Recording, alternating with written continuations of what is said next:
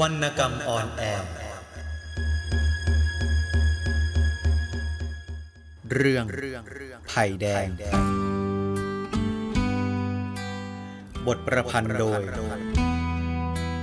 หม่อมราชวงศ์สุกฤทธิ์ปราโมทอ่านโดยจักริดศิลปชัย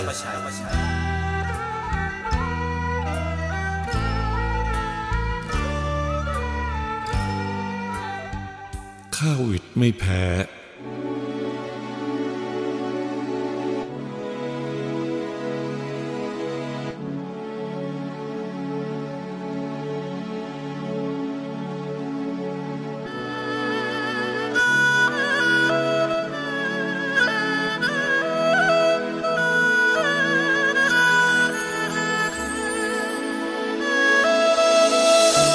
แกว่นแก่นคำจร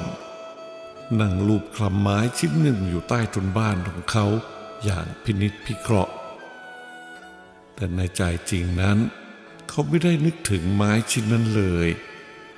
ความแข็งแกร่งของไม้ชิ้นนั้นที่เขารู้สึกได้จากสัมผัสทำให้เขาพอใจ เพราะความแข็งแกร่งนั้น คือลักษณะอันเดียวแห่งจิตของเขา ที่เขาเชื่อและมั่นใจว่าเขามี ในขณะที่ลูกคลำไม้อยู่นั้น ใจเขานึกถึงเรื่องอื่น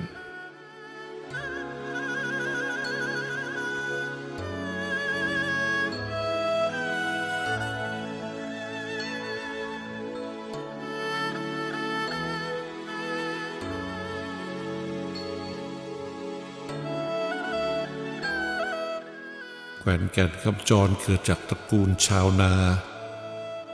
เขานึกภูมิใจอยู่เสมอว่า บรรพบุรุษของเขาแต่ละคนได้ทำมาหากินมาด้วยหยาดเหงื่อ และทุกคนถูกขูดรีดมาแล้วไม่มากก็น้อย โดยชนชั้นศักดินาและนายทุน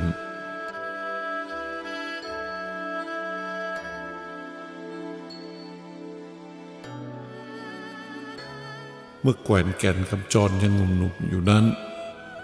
ความรู้สึกที่เขามีอยู่ในปัจจุบันมิได้เกิดขึ้นกับตัวเขาเลย ตรงกันข้าม เขากลับเคยนึกฝันที่จะร่ำรวยเป็นมหาเศรษฐี มีหน้ามีตา เขาเคยนึกว่าเขาจะไปศึกษาที่กรุงเทพ แล้วเข้ารับราชการ ได้มียศ มีตำแหน่ง มีบรรดาศักดิ์เป็นคุณหลวง มีทั้งเงินและอำนาจ ที่จะใช้คนอื่นอำนวยประโยชน์สุขให้แก่ตัวเขาได้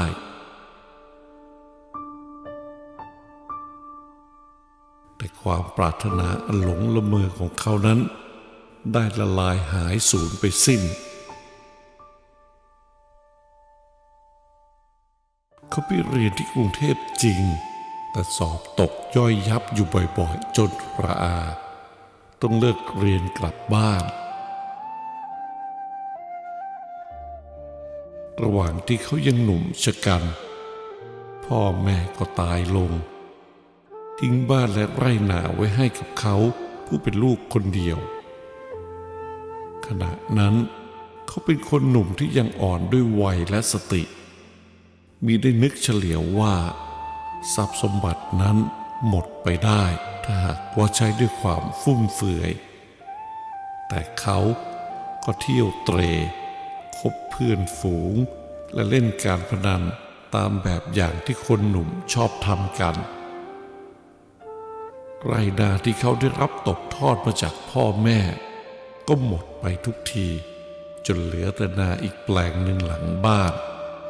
และตัวบ้านที่อาศัยอยู่ เพราะเหตุว่า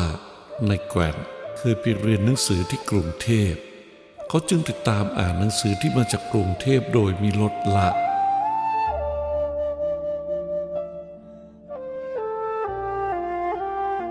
นบนบ้านของเขา กองเต็มไปด้วยหนังสือต่างๆ ทั้งหนังสือพิมพ์รายวัน รายสัปดาห์ รายปักและรายเดือน หนังสือเหล่านี้นอกจากจะเป็นเพื่อนแล้ว ยังเป็นแสงสว่างฉายให้เขาได้เห็นชีวิตและความเป็นอยู่อันแท้จริงของสังคม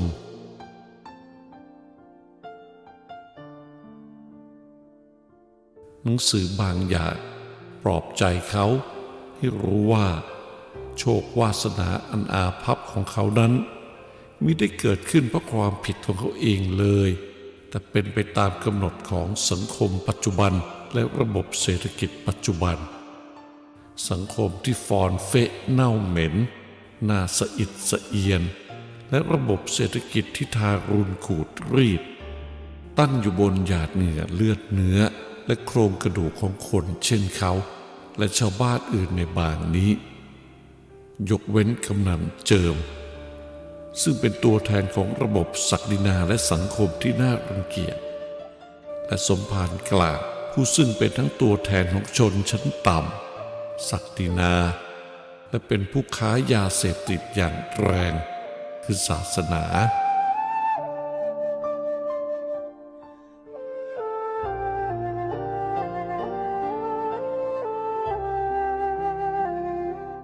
แก่นแก่นคำจร นึกถึงคนทั้งสองนี้แล้วก็ถอนใจใหญ่ กำนันเจิมเป็นผู้ใหญ่คราวอาหรือลุง เคยเป็นเพื่อนเกลอกับพ่อของเขา และเคยเมตตาเขาอย่างลูกหลาน ตั้งแต่เขายังเป็นเด็ก เริ่มจำความได้ และเติบโตเป็นหนุ่ม เขาเคยได้รับความอุปการะช่วยเหลือ ตลอดจนคำตักเตือนด้วยความหวังดี จากกำนันเจิมหลายครั้งหลายหน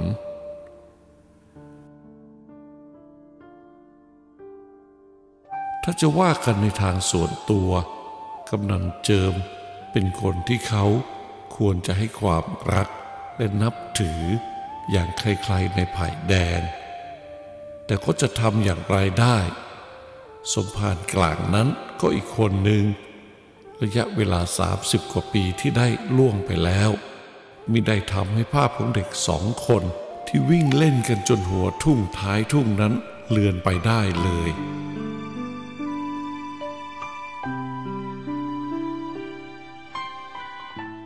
เด็กทั้งสองคนนั้น ชาวบ้านที่เป็นผู้ใหญ่ เรียกว่าเจ้ากลางคนหนึ่ง เจ้าแกว่งอีกคนหนึ่ง บางครั้งเด็กทั้งสองก็ชกต่อยกัน แต่ทั้งขนาดและกำลังนั้นเท่าเทียมกัน จนไม่เคยปรากฏว่า ใครเป็นผู้แพ้ และการชกต่อยวิวาทกันแต่ละครั้งนั้น ดูเหมือนจะเพิ่มความสนิทสนม และความนับถือที่มีต่อกันนั้น ให้มากยิ่งขึ้นไปอีก เจ้ากลางและเจ้าแกวน เมื่อครั้งยังเป็นหนุ่มรุ่นกระทง ใครบ้างที่ไม่รู้จัก ผู้หญิงสาวๆลือกันตั้งแต่หัวบางท้ายบาง ตั้งแต่ผ่แดงจรดปากคลอง และออกไปน้ำไปจนถึงตลาดที่อำเภอ สองคนนี้เดินเข้าไปที่ไหน มีแต่คนหลีก ไม่มีหนุ่มที่ใดจะกล้ามาลองดี เพราะถึงจะลองแล้วก็มีแต่จะเจ็บตัวไป อย่างเมื่องานปิดทองพระที่วัดไผ่แดงเมื่อ 20 ปีมาแล้ว ก่อนเจ้ากลางจะบวชเป็นพระหน่อยหนึ่งเจ้าแกว่นถอนหายใจใหญ่ ยืดยาว เหมือนกับระบายความหลังออกจากตัวให้สิ้น ถ้ากลางมิได้บวชหรือถึงบวชแล้วศึกออกมา เขาจะมีสหายคู่ใจ ที่จะเป็นหัวแรงในการต่อสู้ของเขาสักเพียงไร แต่กลางก็ยังเป็นสมภารกลาง หัวหน้าขององค์การที่เป็นศัตรูต่ออุดมคติของเขา ให้สังคมของไผ่แดงนี้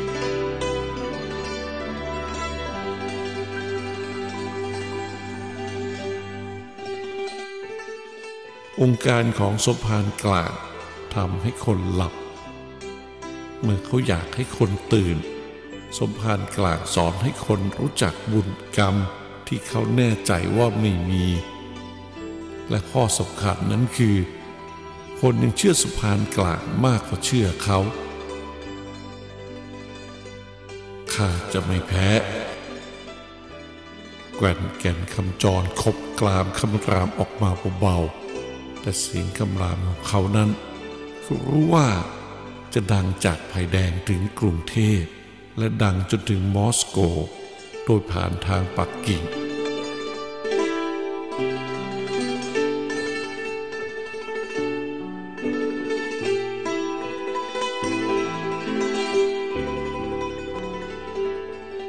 อุดมคติที่แข็งแกร่งของเขา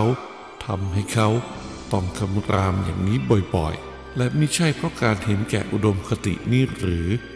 ที่ทำให้เขาต้องเป็นฝ่ายตรงข้ามของคนที่เขาเห็นว่าเป็นมิตร คือกำนันเจิมและสมภารกลางผู้มิได้เคยทำอะไรให้เขาเลย นอกจากมีเจตนาดีต่อเขา ผู้เคยแต่บำเพ็ญความดีต่อเขา แต่แกวนก็เข้ามาถึงขั้นที่ความดีความชั่ว มิได้เป็นเกณฑ์วินิจฉัยอะไรเสียแล้ว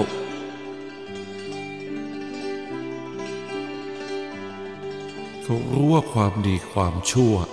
มิได้เป็นผลของวัตถุอันเป็นมูลเหตุของปรากฏการณ์ทั้งปวง และเป็นปัจจัยที่จะก่อให้เกิดภาวะต่างๆ ในโลกนี้ คนอย่างกำนันเจิมและสมภารกลาง ย่อมอยู่ในฐานะที่จะบำเพ็ญความดีต่อเขา หรือต่อใครๆก็ได้เป็นธรรมดา เพราะกำนันเจิม มีที่นาให้เช่า เป็นเจ้าของอุตสาหกรรมคือมีโรงสีเล็กอยู่ที่บ้าน ส่วนสมภารกลางก็เป็นสมภารของวัดวัดเดียวในไผ่แดง ทั้งสองคนจึงอยู่ได้ และอยู่อย่างบริบูรณ์ด้วยวัตถุ จากแรงงานส่วนเกินของคนอื่น คนอย่างเขาและชาวไร่ชาวนาอื่นๆต่างหากที่ต้องสละแรงงานให้แก่คนทั้งสอง ให้ได้อยู่อย่างสุขสบาย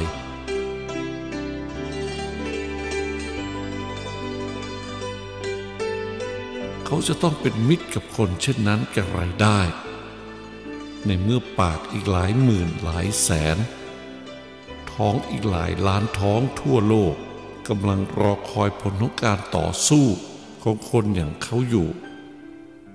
จริงสิแผ่นดินยังแห้งผากแต่วันหนึ่ง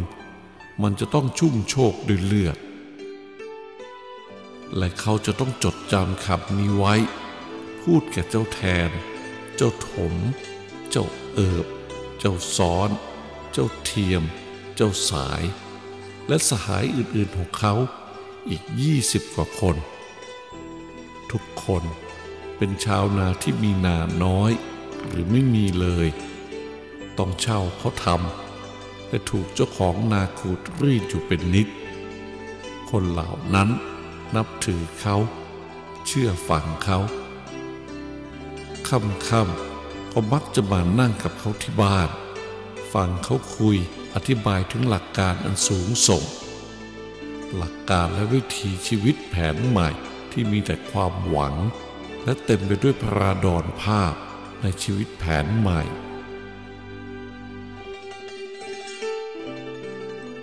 ทุกคนมุ่งหน้าทำงาน บนที่ดินอันเป็นของกลางเพื่อผลอันเป็นส่วนรวม ไม่มีแรงงานส่วนเกินสำหรับบำรุงความสุข ความฟุ่มเฟือยของบุคคลหมู่ใดหรือคนใด โลกอันปราศจากการขูดรีดนั้น จะน่าอยู่และน่าน่าเขานึกไม่ออกว่าศัพท์ที่เขาต้องการจะใช้นั้นว่าอะไรแน่ เพราะเขาเพิ่งพบศัพท์นั้นในหนังสือพิมพ์ ที่มาจากกรุงเทพเมื่อเร็วนี้ เขาตั้งต้นนึกใหม่ โลกใหม่ตามอุดมการของเขานั้น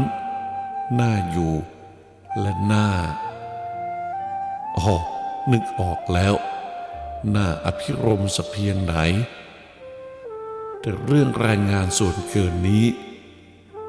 ก็มีเรื่องที่จับได้ดี มันเป็นเรื่องที่เขา นึกถึงด้วยความไม่พอใจนัก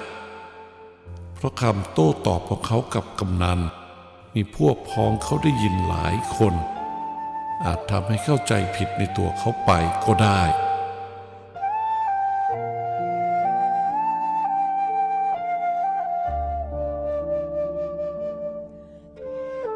วันนั้น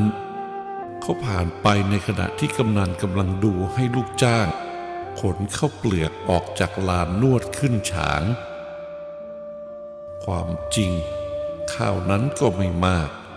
แต่มันเป็นตัวอย่างอันดีที่เขาจะพิสูจน์ความเชื่อถือของเขาต่อคนที่กำนันจ้างมาขนข้าวได้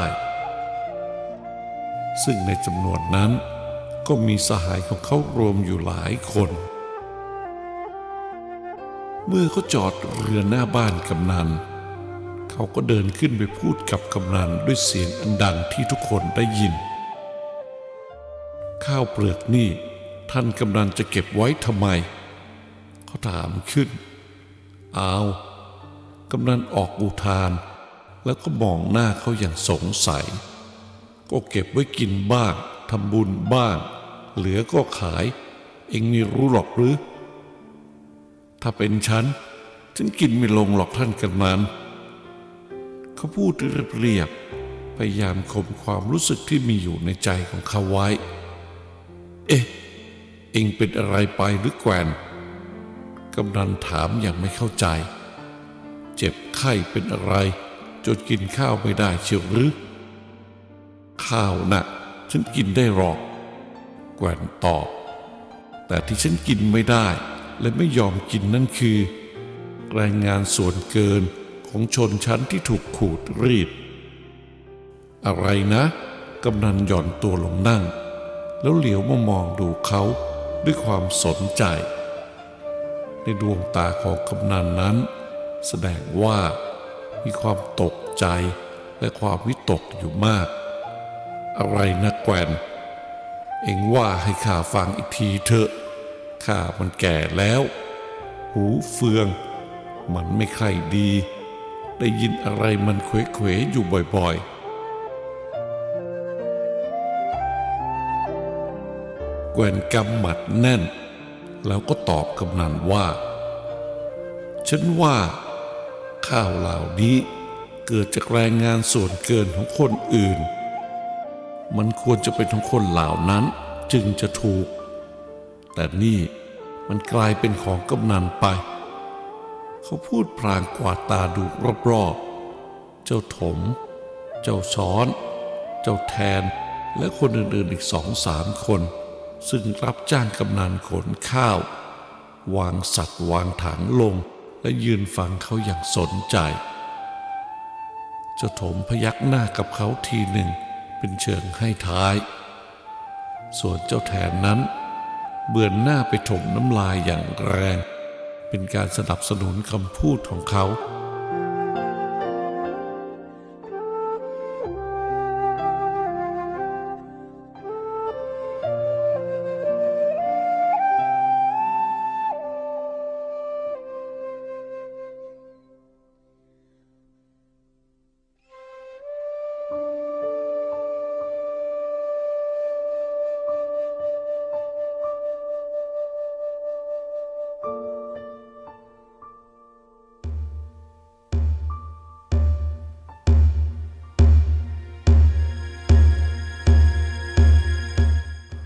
วรรณกรรมออนแอร์เรื่องไผ่แดง บทประพันธ์โดย หม่อมราชวงศ์คึกฤทธิ์ปราโมทอ่านโดยจักริดศิลปชัย